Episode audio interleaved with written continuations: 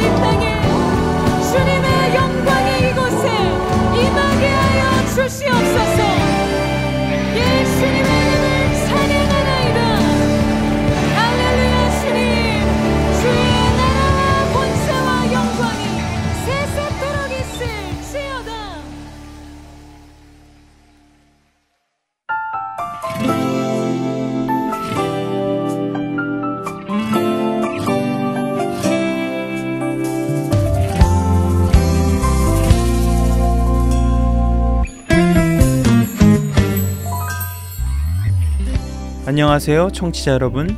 여러분과 함께 신약 성경의 서신서의 배경을 살펴보는 서신서 읽기 진행의 김민석입니다.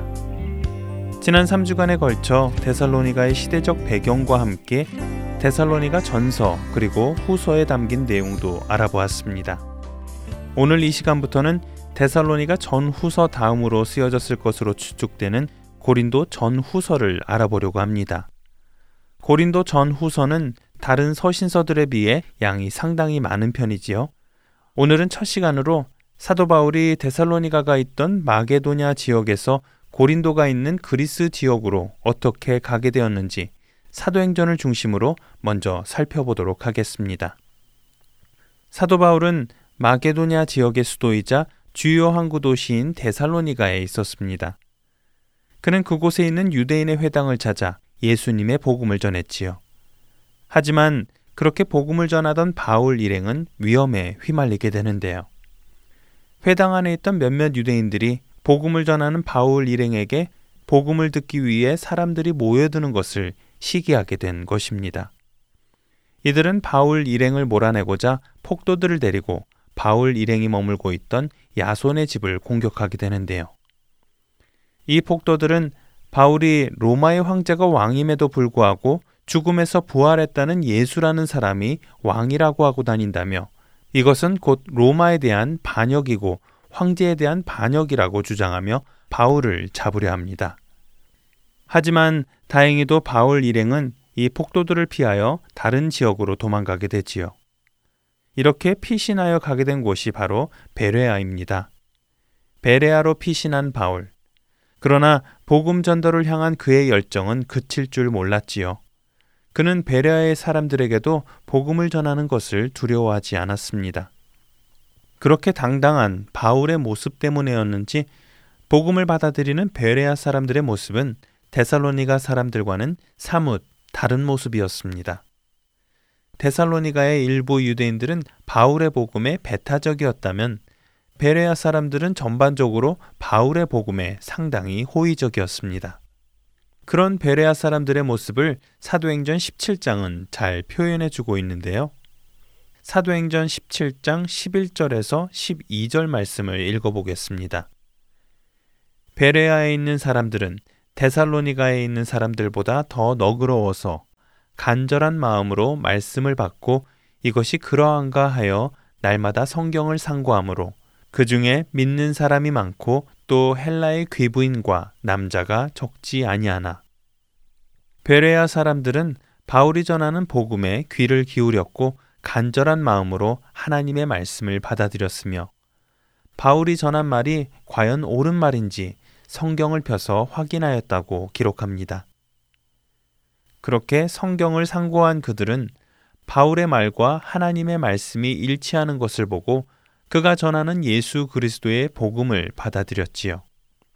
베레아 사람들이 바울을 통해 복음을 받아들이던 그때 데살로니가에서 바울 일행을 찾던 폭도들은 바울 일행이 베레아로 갔다는 것을 알게 됩니다.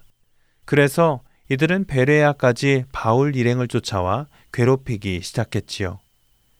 결국 바울은 신라와 디모데를 베레아에 남겨두고 마게도냐를 떠나 그리스 지역의 아덴, 지금의 그리스도의 수도 아테네로 향합니다. 당시 아덴은 지성의 도시로 불릴 만큼 철학이 발달한 도시였습니다. 이러한 아덴에 들어간 바울은 신라와 디모데가 합류하기를 기다리면서 우선 아덴의 이곳저곳을 둘러보았습니다. 아덴을 둘러보던 바울의 눈에 가장 많이 들어온 것은 너무도 많은 우상들이었습니다. 사람들의 손으로 만들어진 신들, 결코 사람들을 구원할 수 없는 그 신들을 사람들이 섬기고 있는 모습에 바울은 마음이 아팠습니다. 또한 그들의 우둔함에 마음 안에 의로운 분노가 일어났지요. 하나님의 손으로 지음받은 사람들이 그 하나님을 버리고 자신들이 만든 신을 섬긴다는 사실에 분노하게 된 것이지요. 마음이 격분하게 된 바울은 신라와 디모데의 합류를 기다리지 못하고 거리로 나가 사람들에게 예수 그리스도를 증거합니다.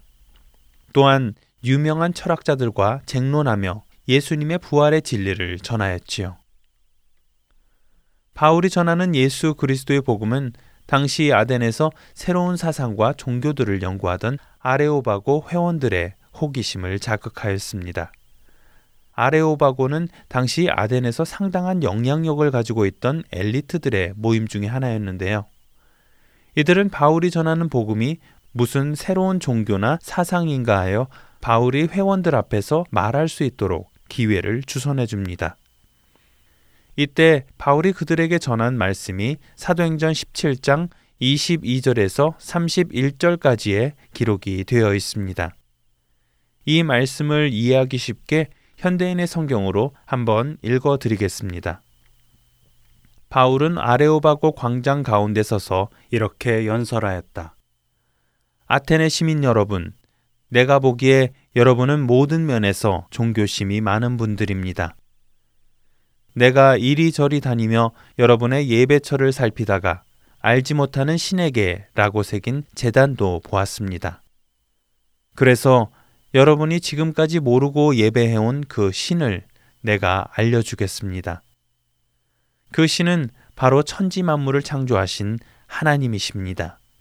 그분은 하늘과 땅의 주인이므로 사람의 손으로 만든 신전에서 사시지 않으며 또 무엇이 부족한 것처럼 사람이 드리는 것을 받지도 않습니다. 그분은 모든 사람에게 생명과 호흡과 만물을 직접 주신 분이시기 때문입니다. 그분은 한 사람에게서 모든 민족을 만들어 온 땅 위에 살게 하셨으며 각 나라의 연대를 미리 정하시고 그들의 국경을 정해 주셨습니다. 하나님이 이렇게 하신 것은 사람들이 그분을 더듬어 찾게 하려는 것입니다. 사실 하나님은 우리에게서 멀리 떠나 계신 것이 아닙니다. 우리는 그분 안에서 살고 움직이며 존재합니다. 여러분의 시인 가운데 어떤 사람이 말한 것처럼 우리도 그분의 자녀입니다. 이와 같이 우리가 하나님의 자녀가 되었으니 신을 사람의 생각과 기술로 금이나 은이나 돌이 새긴 형상 따위로 여겨서는 안 됩니다. 알지 못하던 시대에는 하나님이 그대로 내버려 두셨지만 이제는 각 처에 있는 모든 사람에게 회개하라고 명령하십니다. 이것은 하나님이 정해놓은 사람을 통해 세상을 정의로 심판할 날을 정하시고 그분을 죽은 사람들 가운데서 다시 살리셔서 모든 사람에게 믿을 만한 증거를 주셨기 때문입니다.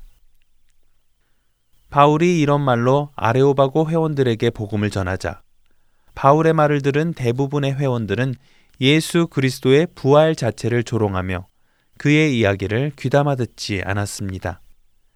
그러나 그런 속에서도 디오누시오와 다마리 그리고 몇몇 사람들은 바울이 전하는 복음을 믿었지요. 그 후 바울은 아덴을 떠나 아덴에서 남서쪽으로 90여 킬로미터 떨어진 고린도로 향합니다. 고린도는 아가에라 불리는 식민지의 수도이자 로마 제국의 최대 상업 도시 중 하나였는데요. 이곳에서 바울은 유대인들을 쫓아내라는 로마의 추방 명령에 의해 쫓겨난 천막공 아굴라와 브리스길라를 만나게 됩니다. 바울은 고린도에서 18개월을 머물렀는데요. 이것은 바울의 전도 여행 중 두 번째로 긴 체류였습니다. 그리고 이런 고린도에서 신라와 디모데가 바울과 합류하게 되지요. 고린도에 온 바울은 고린도의 유대인들에게 복음 전하는 일을 전념합니다. 하지만 고린도의 유대인들은 바울의 메시지를 받아들이지 않았습니다. 오히려 바울이 전하는 복음을 반대하고 욕설까지 퍼부었지요. 이것을 계기로 바울은 디도 유스도라는 사람의 집에 머물면서 이방 사람들을 전도하는데 온 힘을 쏟습니다. 그리고 이곳에서 지난 3주간 소개해드린 데살로니가에 보내는 서신 전후편을 기술하지요. 서신서 읽기 오늘은 고린도 전서에 앞서 바울이 어떻게 고린도 지역에 가게 되었는지를 설명해 드렸습니다. 다음 이 시간에는 고린도 지역의 배경에 대해 알아보도록 하겠습니다. 서신서 읽기 마치겠습니다. 안녕히 계세요.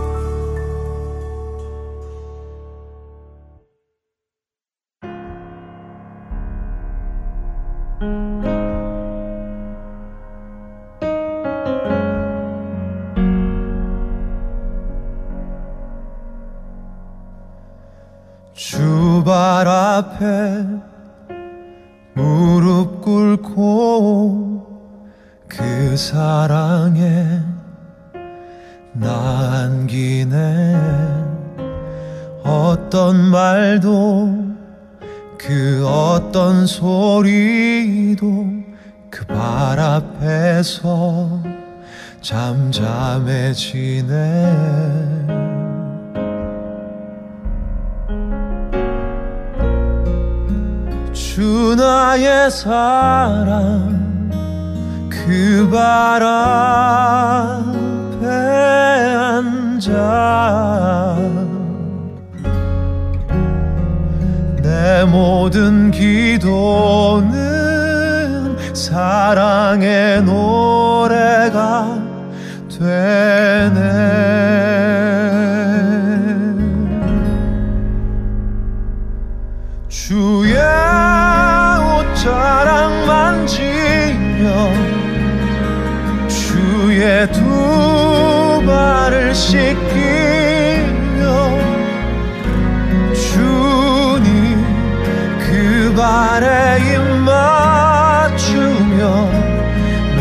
나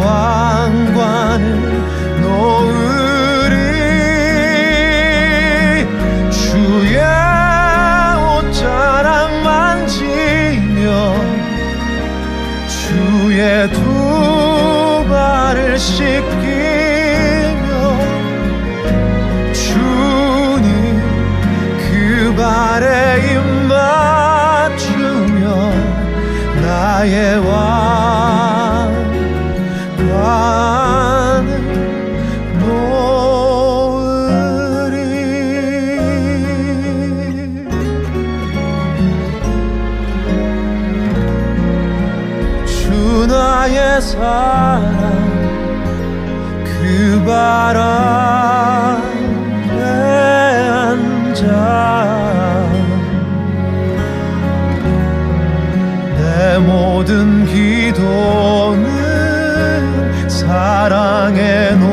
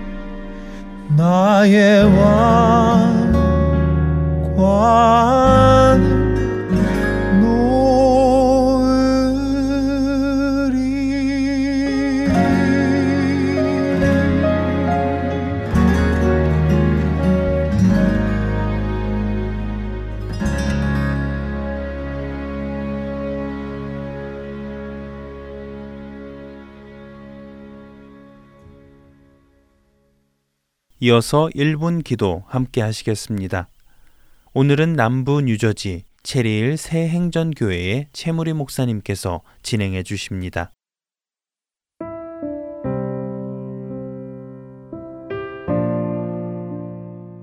하텐 서울 1분 기도 시간입니다. 오늘의 1분 기도를 맡은 남부 뉴저지 체리 생존교회를 담임하는 최무림 목사입니다. 오늘 1분 기도는 장기 요양 중에 계시는 분들을 위해서 함께 기도하기를 원합니다. 장수 백세를 시대를 맞이하는 이 시대에 무병장수하는 것은 참 보기도 좋고 그것이 모든 이들의 소원이기도 합니다.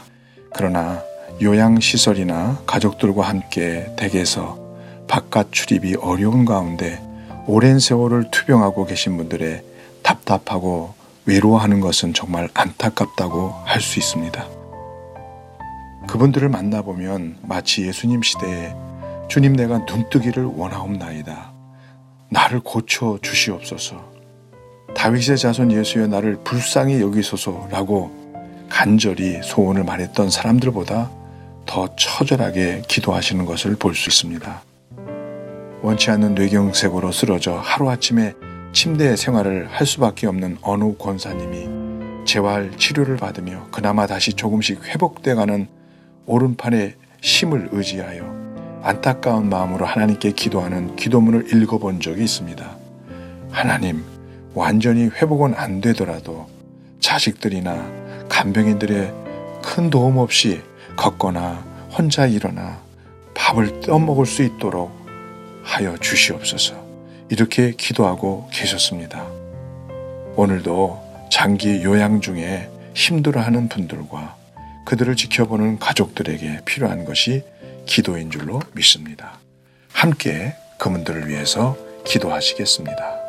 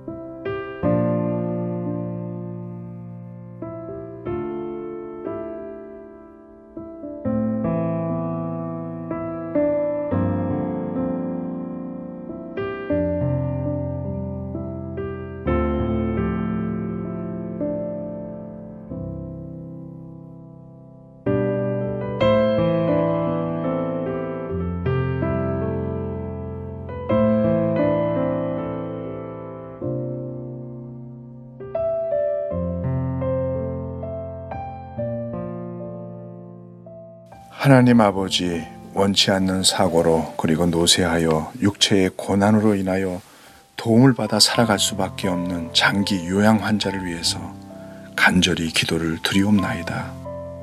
저희들을 불쌍히 여기어 주시기를 원하옵나이다. 혹 죄악으로 인해서 이런 질병이 왔다면 하나님의 은혜로 죄 용서를 구하옵나니 십자가의 사랑으로 용서해 주시기를 원합니다. 그렇지 아니하고 이렇게 된 것이 하나님의 은혜의 손길로 된 것이라면 주의 영광을 나타나기 위해서 하나님의 은혜의 길이 되기를 소원합니다. 간병하시는 의사, 간호원, 가족, 식구, 친지 모두에게도 하나님의 은혜와 희망이 넘치게 하시고 어려운 가운데서도 기쁨과 감사를 잃지 않는 저희 모두가 되게 하여 주시옵소서. 치료와 주님의 놀라우신 은혜의 손길이 속히 임하여 하나님 앞에 영광을 돌리는 우리 모두가 되게 하여 주시고 어려운 가운데 절망 가운데도 소망을 잃지 않는 저희 모두가 되게 하여 주시옵소서. 예수님의 이름으로 기도하옵나이다. 아멘.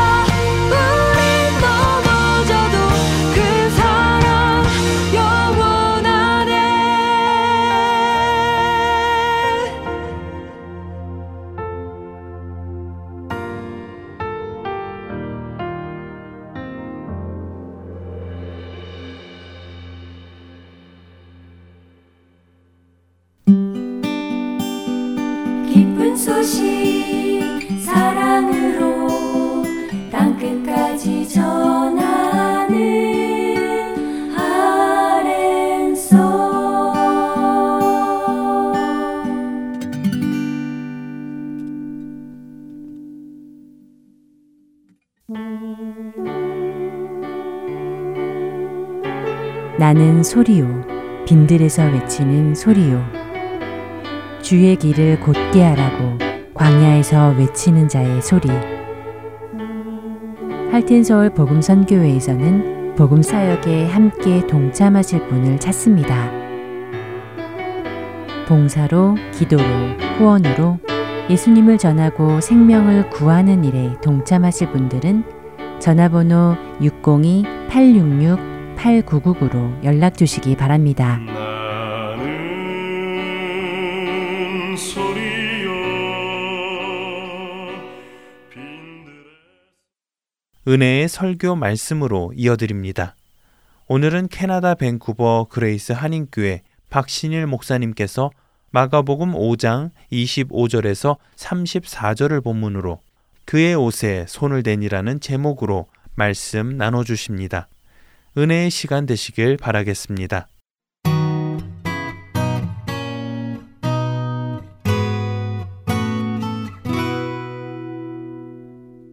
오늘 함께 나눌 말씀은 마가복음 5장 25절에서 34절까지 말씀입니다.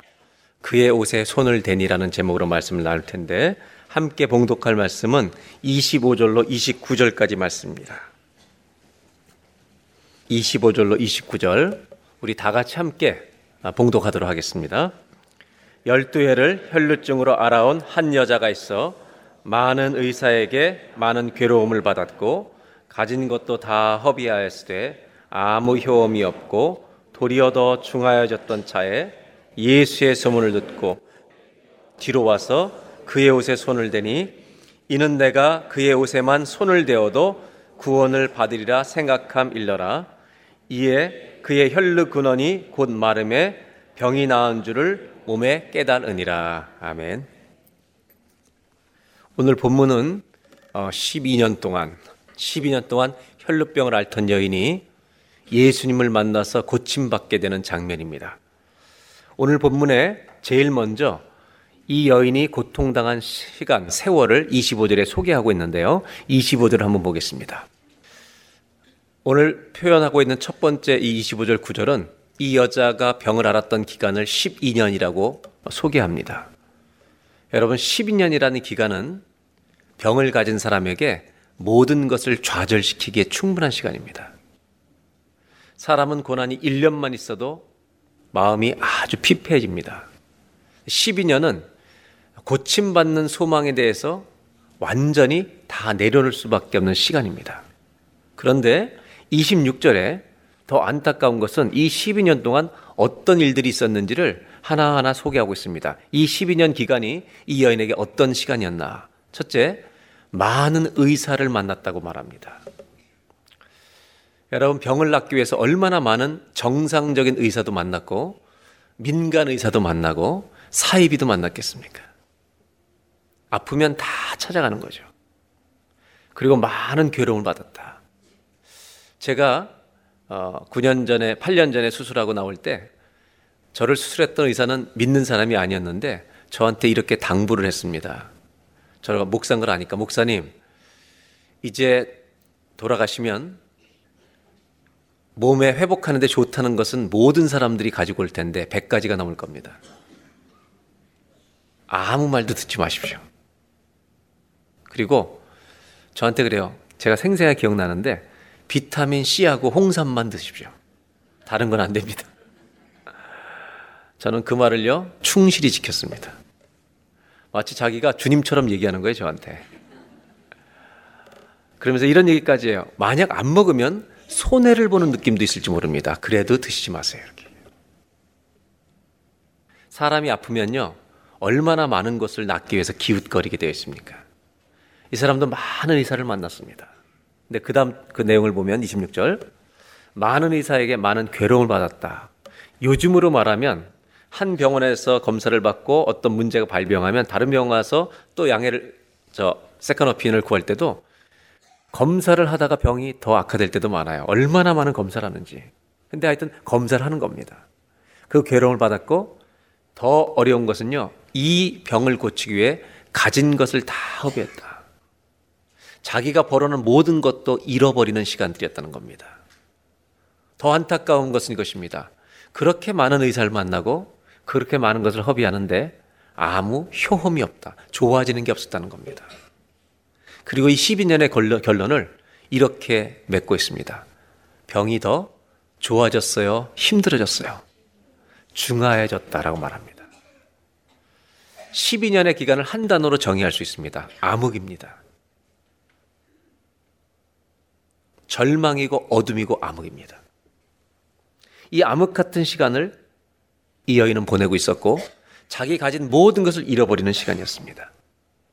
시간은 다르지만 저와 여러분의 인생에도요, 이런 고난의 암흑과 어둠이 올 때가 있습니다. 짧더라도 모든 사람에게 이런 경험들이 있습니다. 그런데 이 다음 절에 소망이 하나 보이기 시작합니다.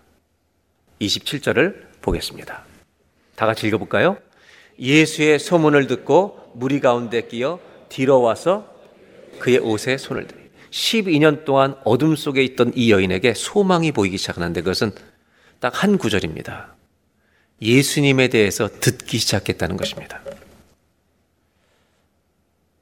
우리의 예수 주님은 예수님은 빛이신 줄로 믿습니다. 이 주님에 대해서 듣게 되었다. 여러분 믿음은 들음에서 납니다. 들음은 그리스도의 말씀으로부터입니다.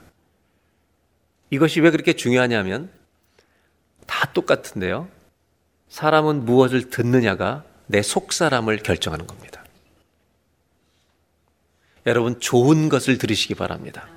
진리를 들으시기 바랍니다. 간혹 어떤 분들은요, 이 안에 우리가 전혀 모르는 이상한 것들을 가지고 있는 분들이 있어요. 이분들은 확인도 안 된 부정적인 소문으로 자기를 자꾸 채워요. 예수님이 그러셨잖아요. 악으로 쌓은 것에서 악한 것이 나온다고.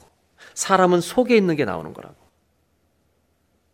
전 우리의 성도님들이 진리로 채워지는 사람들이 되길 바라고 예수의 말씀으로 우리를 채우시는 성도님들이 되시길 바랍니다. 왜 그렇게 중요하냐면 예수님에 대해 들어야 말씀이 들어와야 내 믿음이 살아나고 내 영혼이 살아나고 인격이 살아날 줄로 믿습니다. 이 여인은 예수님에 대해서 듣게 됐다는 겁니다. 이게 소망입니다. 그런데 한 가지 고민해 볼 것은 한 달 전에는 예수님에 대한 얘기를 안 했겠습니까? 다른 사람들이 일주일 전엔 얘기를 안 했겠습니까? 신기한 것은 이것입니다. 지난달에 얘기할 때까지도 안 들렸습니다. 그런데 하나님의 말씀은 신기하는데요. 들릴 때가 있습니다. 맞습니까? 그 말씀이 들릴 때가 있습니다. 제가 한국에서 목회할 때 암 담당하던 의사 한 분이 저한테 누구를 소개해 줬어요. 너무 젊은 30대 초반의 여인인데 이 사람이 암 말기라 3개월, 6개월까지 살 수가 없는 상황이니까 목사님 꼭 한번 만나달라고. 그래서 그분을 전도달라고 갔습니다. 그 집에 갔는데 시어머니와 단둘이 앉아 있습니다. 이 집은 백그라운드가 불교였는데 놀라운 것은 이 자매가 성경책을 들고 저를 기다리고 있었습니다. 그래서 이 성경책이 어디서 났습니까? 그랬더니 목사님, 저는 교회를 한 번도 다닌 적이 없으며, 없지만 제가 결혼할 때 예수 믿는 친구들이 저한테 성경책 사준 거 여태까지 갖고 다닙니다. 그러나 한 번도 읽어본 적은 없습니다. 이제 인생의 마지막이 됐을 때 시어머니가 불교, 독실한 불교 신자였는데요. 아무리 빌어도 안 되니 너 교회라도 한번 나가봐라. 이런 얘기를 하던 차였답니다. 그때 함께 만나서 복음을 전하고 그 자매님은 그날 예수님을 영접하고 3개월이 안 돼서 돌아가셨습니다. 여러분, 그분이 성경을 가지고 있는데도 결혼한 지 10년 동안 읽지 않습니다. 그런데요, 그 말씀을 내가 찾을 때가 있다는 겁니다. 내가 하나님을 찾아가는 겁니다, 여러분. 이 때가 있는 것입니다. 지금까지 여러 사람이 이 여자한테 얘기했을 수도 있습니다. 그러나 들리지 않았습니다. 관심이 없었습니다. 12년 절망의 끝자락에서 주의 말씀이 어느 날 들리기 시작합니다. 이 여자의 인생의 12년 동안 이 어둠 속에 최고의 축복의 시간은 바로 지금입니다. 주의 말씀이 들리는 것이 축복인 줄로 믿습니다. 참 좋은 찬송이 하나 있습니다. 마치 이 말씀을 풀어주는 것 같은 찬송입니다. 가사를 한번 볼까요? 주 음성 외에는 참 기쁨 없도다. 날 사랑하신 주 늘 계시옵소서. 여러분 아멘입니까? 주 음성 외에는 참 기쁨 없도다. 날 사랑하신 주 늘 계시옵소서. 후렴은 이렇습니다. 기쁘고 기쁘도다. 항상 기쁘도다. 나 주께 왔사오니 복 주옵소서. 여러분 주 음성 외에는 더 기쁨 없도다. 이 가사의 후렴 부분은요. 영어를 보면 한국은 기쁘고 기쁘도다인데 나는 주님이 필요합니다. I need you. 나는 당신이 필요합니다. Every hour. 매 시간마다 주님이 필요합니다. 그리고 나를 복 주십시오, 나의 주님. 그 다음이요. I come to thee. 여러분, 주의 말씀이 들리는 때가 언제인지 아십니까? 내가 주님을 찾을 때입니다. 내 마음이 주님을 찾을 때가 있는 겁니다. 그 사람에게 주의 말씀이 들리기 시작하는 겁니다. 오늘 성경이 우리에게 보여주는 첫 번째 주제는 이것입니다. 한번 따라 하실까요? 하나님의 말씀이 들리면 은혜가 시작됩니다. 말씀이 들리면 은혜가 임할 줄로 믿습니다. 하나님 말씀이 그전에도 들렸는데 내가 듣지 않는 겁니다. 그런데 언제 들리냐면 내 속사람이 주님을 찾기 시작할 때 이 말씀이 들리기 시작한다는 겁니다. 사개오도 그렇습니다. 사개오는 동족에게 돈을 벌면서 tax 세금을 떼서 열심히 부자가 됐는데요. 이렇게 살고 싶지 않았습니다. 그때까지 예수님 얘기가 많이 들렸지만 관심이 없었습니다. 그런데 누가복음 19장 2절에 이렇게 말합니다. 사개오라 이름하는 자가 있는데 부자입니다. 이렇게 살기가 싫어서 주님을 찾게 되었습니다. 3절 그가 예수께서 어떤 사람인가 하여 보고자 하되 키가 작고 사람이 많아 할 수 없어 뽕나무로 올라갑니다. 여러분 이 사람 마음 안에 어떠한 사람인가요 보고자 나가는 겁니다. 이것이 I come to thee 당신께 내가 갑니다. 여러분 주님께 가면 은혜가 시작될 줄로 믿습니다. 이 얘기입니다. 마가복음 10장에 소경 바디메고 나옵니다. 한번 보실까요? 여리고에 이르렀는데 예수님과 무리가 예수께서 허다한 무리 함께 지나가는데요. 디메오 아들인 뱅인거지 바디메오가 길가에 앉았다가 47절 다 같이 한번 읽어볼까요? 나사렛 예수란 말을 듣고 소리질러 가르되 다윗의 자손 예수여 나를 불쌍히 여기소서. 이 사람에게 예수님이 지나간다는 얘기가 들린 겁니다, 여러분. 왜? 이 사람에게 그분을 만나고 싶은 갈망이 있었기 때문입니다. 우리의 인생이 아무 때나 말씀이 들리는 게 아닙니다. 주님을 찾게 될 때 말씀이 살아서 내 안에 역사할 줄로 믿습니다. 그리고 그 말씀이 들리면 여러분 그 사람에게 은혜가 시작될 줄로 믿습니다. 은혜의 문이 열리는 겁니다. 이제 그 다음에 어떻게 됐는지 그 다음 말씀을 보겠습니다. 5장 27절로 갑니다. 예수의 소문을 듣고 무리 가운데 끼어 뒤로 와서 그의 옷에 손을 대니. 오늘 말씀의 제목은 이 구절입니다. 그의 옷에 손을 대니. 이 여자는 예수님의 옷자락을 잡았다는 겁니다. 근데 잡은 이유가 있습니다. 28절. 다 같이 읽어볼까요? 이는 내가 그의 옷에만 손을 대어도 구원을 받으리라 생각함이라. 그분의 옷자락만 붙들어도 내가 고침받을 거라는 믿음을 가지고 만진 것입니다. 근데 29절은 그 결과를 이렇게 소개합니다. 다 같이 한번 한 절만 더 읽습니다. 이에 그의 혈루고너니 곧 마름에 병이 나온 줄을 몸에 깨달으니라. 이 여인이 잡았을 때 성경은 이렇게 말합니다. 즉시.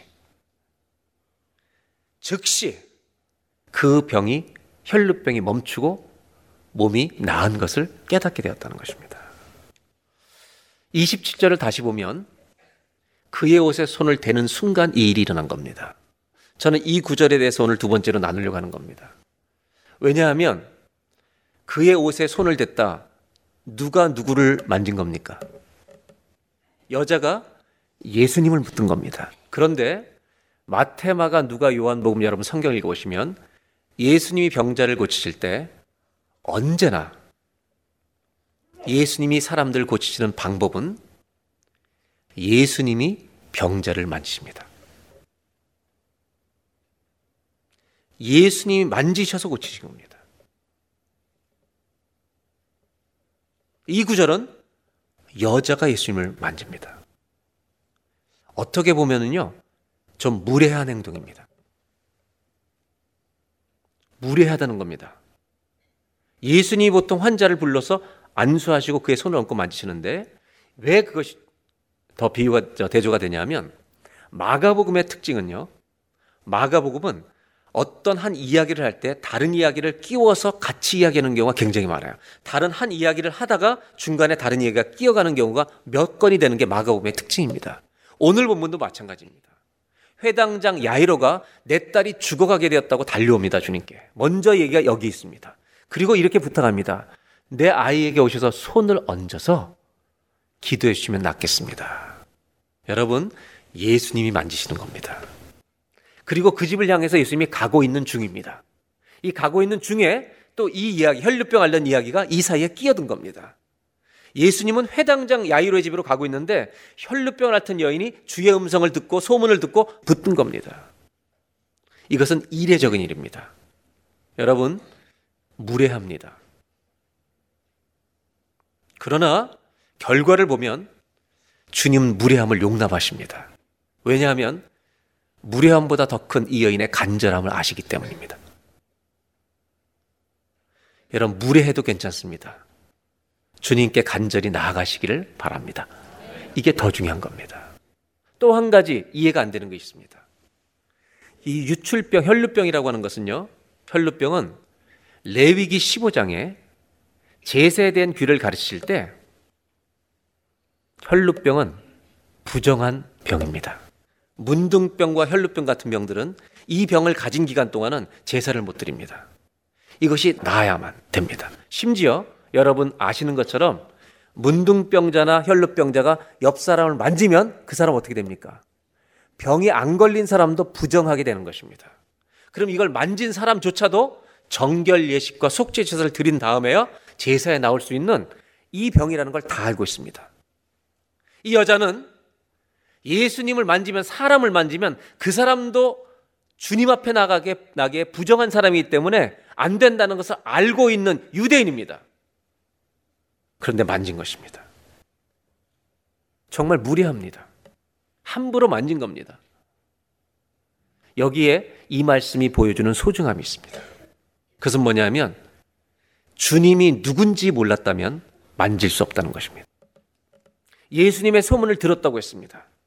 근데 이분은 율법으로 행할 수 없는 일들을 행하신 분입니다. 안식일 날 사람을 고쳐주십니다. 심지어 문둥병자가 만지면 부정해지는데 예수님이 문둥병자를 만질 때 그 사람이 난 줄로 믿습니다. 저분은 우리와 같은 사람이 아니라는 걸 알았던 것입니다. 그리고 이 여자는 믿었습니다. 내가 만져서 저분이 더러질 뿐이 아니라 내가 만지면 저분이 나를 고칠 뿐이다. 믿었기에 붙든 것입니다. 그리고 예수님은 마치 이것을 아신 것처럼 나중에 칭찬하십니다. 이 여인에게 네 믿음이 너를 구원하였느니라. 여러분 율법이 할 수 없는 것을 우리에게 주시는 분이 있습니다. 그분이 예수 그리스도십니다. 우리도 마찬가지입니다. 우리가 하나님의 율법 앞에 서면 죽지만 주님의 은혜 앞에 서면 살 줄로 믿습니다. 이 여자는 율법 앞에 쓴 것이 아닙니다. 주의 은혜 앞에 선 것입니다. 주의 은혜 앞에 간절히 나아간 것입니다. 나는 주님이 필요합니다. 그는 주님께 달려간 것입니다. 가늠한 여인도 마찬가지입니다. 요한복음 8장에 이 여자는 율법 앞에 서면 돌로 맞아 죽어야 합니다. 근데 주님 앞에 섰기 때문에 그를 용서하시고 새 삶을 주십니다. 행위로는 주님 앞에 죽습니다. 그러나 믿음으로 나아가면 주님이 우리를 받아주실 줄로 믿습니다. 왜냐하면 믿는 자에게 은혜를 주시기 때문입니다. 그래서 히브리서 11장은 너희가 믿음이 없이는 하나님을 기쁘시게 못하나니 하나님께 나아가는 자는 반드시 그가 계신 것과 그를 찾는 이에게 상 주시는 이심을 믿어야 할지니라. 믿으면 살게 될 줄로 믿습니다. 저는 오늘 이 구절을 보면서 그래서 두 번째로 나누고 싶은 게 있습니다. 27절을 다시 한번 볼까요? 다 같이 한 번만 봉동하겠습니다. 우리가 성경을 읽어보니까 손을 대는 순간 이 여자가 예수를 붙드는 순간 그 즉시 병이 나았다고 기록되어 있습니다. 이 여자가 병이 났는데 주도적인 역할을 한 분은 여자입니까? 아니면 예수님일까요? 이 질문은 이런 질문입니다. 잘 대답하시기 바랍니다. 오늘 많은 사람들이 무리가 몰려가고 있는데 이 여자는 저분이 주님인 걸 알고 듣고 붙은 겁니다. 마치 기생 라합이 정당권을 숨겨줄 때 하나님이 행하신 일들을 다 듣고 우리 마음이 녹았다. 너희 하나님이 상천하지의 진짜 하나님이다. 듣고 믿음이 생긴 것처럼. 이 여자는 붙들었습니다. 제 질문은 이것입니다. 이 여자가 예수님을 붙들었던 그 순간에 예수님은 뭘 하셨을까요? 놔라, 놔, 이거. 이거 놔라. 그러셨을까요? 예수님은요, 한마디 더 하지 않으십니다. 근데 성경에 이런 표현이 나옵니다. 자기 자신에게서 능력이 나간 것을 아셨다는 겁니다. 전 이 표현이 참 멋진 표현이라고 생각합니다. 자기 자신에게서 능력이 나간 줄로 아시고. 왜 멋있는 표현이냐면, 능력이 나간 것일까요? 능력을 베푸신 것일까요? 이 여자가 예수님을 붙들었을 때 예수님은 뭘 하고 계셨을까요? 이 여자가 예수님의 고침받는 날은 12년의 어둠이 끝나는 날입니다. 억울하게 살았던 12년이 끝나는 날입니다. 예수 앞에 나오면 억울한 삶이 끝나는 것입니다. 예수 붙들면 고침받는 것입니다. 힘들고 어려웠던 소망이라고는 1%도 보이지 않는 내 절망이 예수 앞에 나오면 끝이 나는 것입니다, 여러분. 그 여자가 주님을 잡았습니다. 주님은 뭐 하셨을까? 제가 대답을 드릴게요. 이 여자가 주님을 붙들었다는 표현 안에 이 여자가 주님을 꽉 붙들었을까요? 주님을 붙드는 여자를 예수님이 더 꽉 붙으셨을까요? 당신에게서 능력이 나간 줄 아시고 나간 것입니까? 베푸신 것입니까? 네 믿음이 너를 고쳤다라고 말씀하시는 거 보니까 베푸신 거 아닙니까? 주신 거 아닙니까? 누구에게요? 주님 붙드는 사람에게. 저와 여러분이 저는 좀 무례했으면 좋겠습니다. 무례하게 주님께 나아갔으면 좋겠습니다. 무례하더라도 정말 주님, 저 좀 살려달라고, 내 믿음 살려달라고, 내 인생 살려달라고. 무례하게라도 주님을 만졌으면 좋겠습니다. 그러면 12년의 흑암이 끝나는 것입니다. 오늘 두 번째 나누고 싶은 게 이것입니다. 주님께 나아가면 그분이 우리를 만지시는 것입니다. 내가 주님 붙드는 것 같지만 그분이 우리를 더 세게 만지십니다. 이것이 구원받을 때 일어나는 일입니다, 여러분. 우리가 죄인인 걸 깨닫고 속죄함을 받기 위해서 구약성 시대에는 짐승 희생 제물을 가지고 흠없는 짐승을 가지고 나갑니다. 그 머리에 손을 얹고 기도할 때 우리의 죄가 짐승에게 옮겨지는 전가되는 것을 약속해 주셨기 때문에 믿음으로 속죄서를 드립니다. 그런데 우리의 죄만 옮겨지는 것이 아니라 여러분 그때 어린 양 대신 예수 그리스도 완전한 의로움이 대신 예수님의 의로움이 우리를 덮으셔야만 구원되는 것입니다, 여러분. 내 죄가 옮겨가는 것만 이루어지면 안 됩니다. 그분의 의가 나를 덮는 것입니다. 이게 똑같이 일어나는 겁니다. 내가 예수 찾으면 주님이 나를 꽉 붙드십니다. 그리고 알게 됩니다. 내가 찾은 게 아니라 주님이 우리를 찾고 계셨다는 것. 이 여자는 주님께 나간 겁니다. 주님의 옷을 붙들었습니다. 이때 예수님 뭐 하셨을까? 이 여자를 더 세게 붙들지 않으셨겠습니까? 12년의 모든 어두움이 그의 인생에서 사라지는 날이었습니다. 오늘 예배가 우리 모두 주의 옷자락을 붙드는 예배가 되시기를 바랍니다. 우리 마음속에 가정에 있는 한 달 된 어둠이 1년 동안 지속되고 있는 어둠이 오늘 이 예배 시간에 우리도 주의 옷자락을 붙들고 믿음으로 내가 만지면 낫겠나이다. I come to thee 내가 죽게 왔습니다. 저를 축복해 주십시오. 이런 믿음의 예배가 되기를 주의 이름으로 기원합니다. 마지막으로 나누고 싶은 건 이것입니다. 들은 것이 복이었다면 붙잡은 것은 달려간 것은 더 큰 복이었습니다. 그런데 문제는 이것입니다. 이 병을 낫고 난 다음에 집에 가려고 하는데 예수님의 음성이 들리는 겁니다. 누가 나를 만졌느냐? 누가 나를 만졌냐고 찾고 계시는 겁니다. 이 여자는 집으로 가고 싶습니다. 계속해서 들립니다. 예수님에 대한 소문이 들렸었는데 이제 예수님이 자기를 찾고 계시는 겁니다. 전 이 이야기를 읽으면서 이런 생각을 해봤어요. 이 여인의 이야기는 12년의 어둠 속에 계속 어둠이 연장되는 이야기로 끝날 수도 있고 예수님 못 만났으면 두 번째는 예수님의 옷장을 붙잡고 병 고침을 받은 이야기로만 끝이 날 수 있습니다. 기적을 체험한 이야기. 그 다음에 오늘 본문처럼 예수님을 찾으시는 이 여인이 예수님 앞에 서서 예수님과 대화를 나누는 이 장면까지 끝날 수도 있습니다. 근데 성경은 이 여자와 예수님이 만나는 것을 이야기를 끝납니다.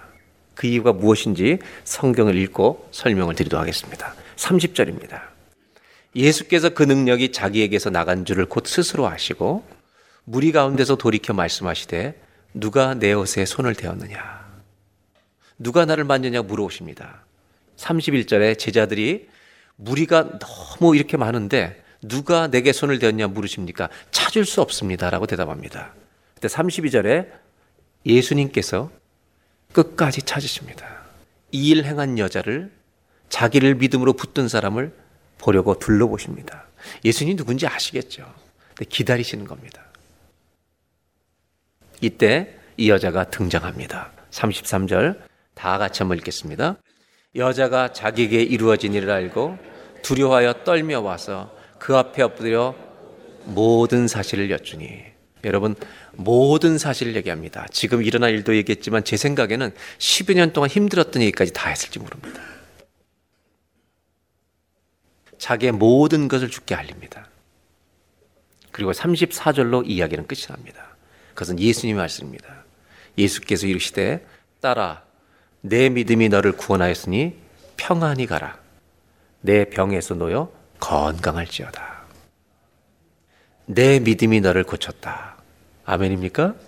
그 다음에 이렇게 말씀하십니다. 평안할지어다. 내 병에서 놓여 건강할지어다. 이 말씀은요, 굉장히 중요한 의미가 있습니다. 히브리어로는 평안이 샬롬입니다. 평안히 알아, 내 병에서 놓여 건강할지어다. 이 말의 의미는 이 병에서 노인받았다는 말만 의미하는 게 아닙니다. 너의 인생에서 병이 주인 되는 일은 없을 것이다. 자, 그렇다면 오늘 마지막 결론에 우리는 도달하게 됩니다. 예수님은 왜 이 여자를 찾았을까요? 이 체험만 해도 놀라운 기적인데.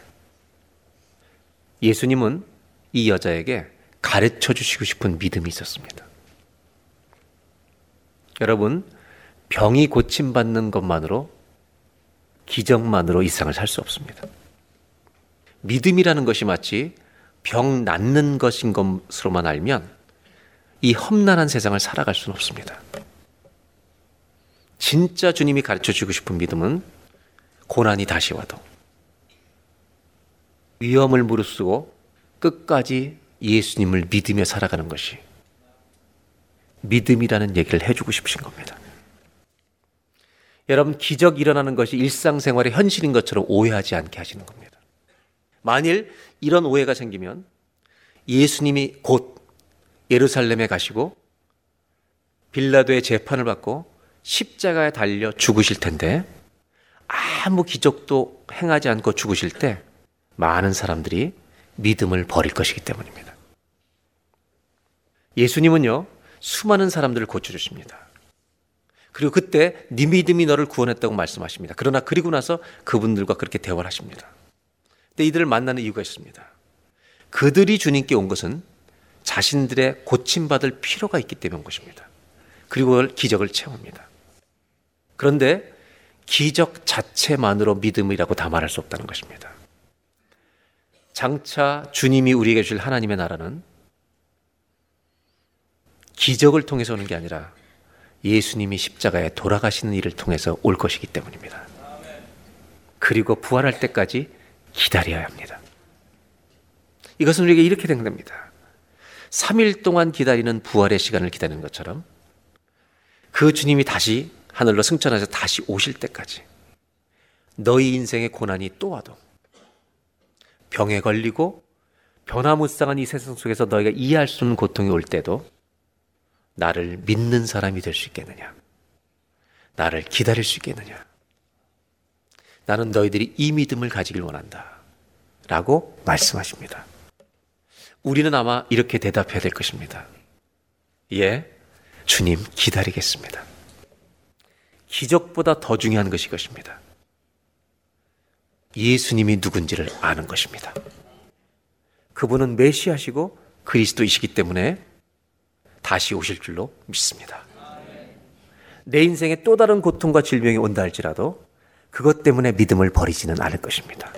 왜냐하면 이제 예수님이 자기를 만나셔서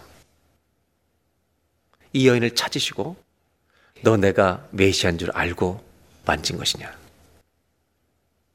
이제 평안히 가라. 너의 인생 앞에 아무 일도 없을 거라고 말씀하지 않습니다. 있을지라도 나를 끝까지 믿는 자가 되어 주지 않겠느냐라고 말씀하신 겁니다. 성경은 이걸 말하려고 합니다. 혈루병이 낫는 기적보다 더 큰 기적이 있다는 겁니다. 내 인생의 고난이 지속돼도 예수님이 하나님의 아들이시고 예수님이 그리스도시고 다시 오실 분이라는 것. 그 예수님을 알게 되는 것이 우리 인생의 가장 위대한 기적인 줄로 믿습니다. 이 믿음 위에 그 여자가 설 수 있도록 예수님은 그 여자를 끝까지 찾으시고 이야기하시는 것입니다. 저는 여러분들에게 묻고 싶습니다. 주님을 만지면 주님은 이기게 하십니다. 그런데 다시 질문하십니다. 네가 이해할 수 없는 고난이 또 찾아올 때 나를 그래도 믿겠느냐? 여러분 이 여자가 12년의 병이 끝난 다음에 아무 고통이 없었겠습니까? 또 다른 고난이 기다리고 있었을 것입니다. 그런데 이제는 암흑으로 가지 않습니다. 왜냐하면 예수 그리스도가 나의 목자이시고 나의 구원자이시기 때문에 그는 혼자 그 길을 12년 동안 갔지만 이제는 주님과 함께 갈 것을 믿기 때문입니다. 이 믿음이 최고의 기적입니다. 오늘 마지막으로 이렇게 결론을 나누고 싶습니다. 한번 따라 하실까요? 예수님을 아는 것이 우리 인생의 기적입니다. 그냥 기적이 아닙니다. 가장 위대한 기적입니다. 그 사람은 고난 중에도 혼자 있는 게 아닙니다. 주님과 함께 있을 줄로 믿습니다. 여러분의 인생은 혼자 가십니까? 주님과 함께 가십니까? 주님과 함께 걷는 저와 여러분 되시기를 주의 이름으로 축원합니다.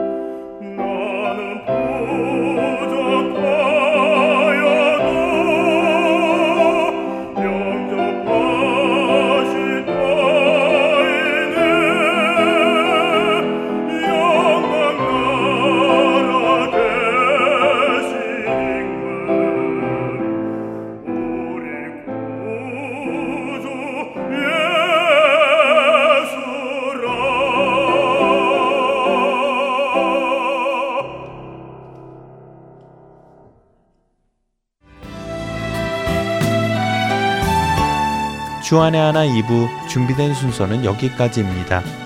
함께 해주신 여러분께 감사드리고요. 저는 다음 시간에 뵙겠습니다. 안녕히 계십시오.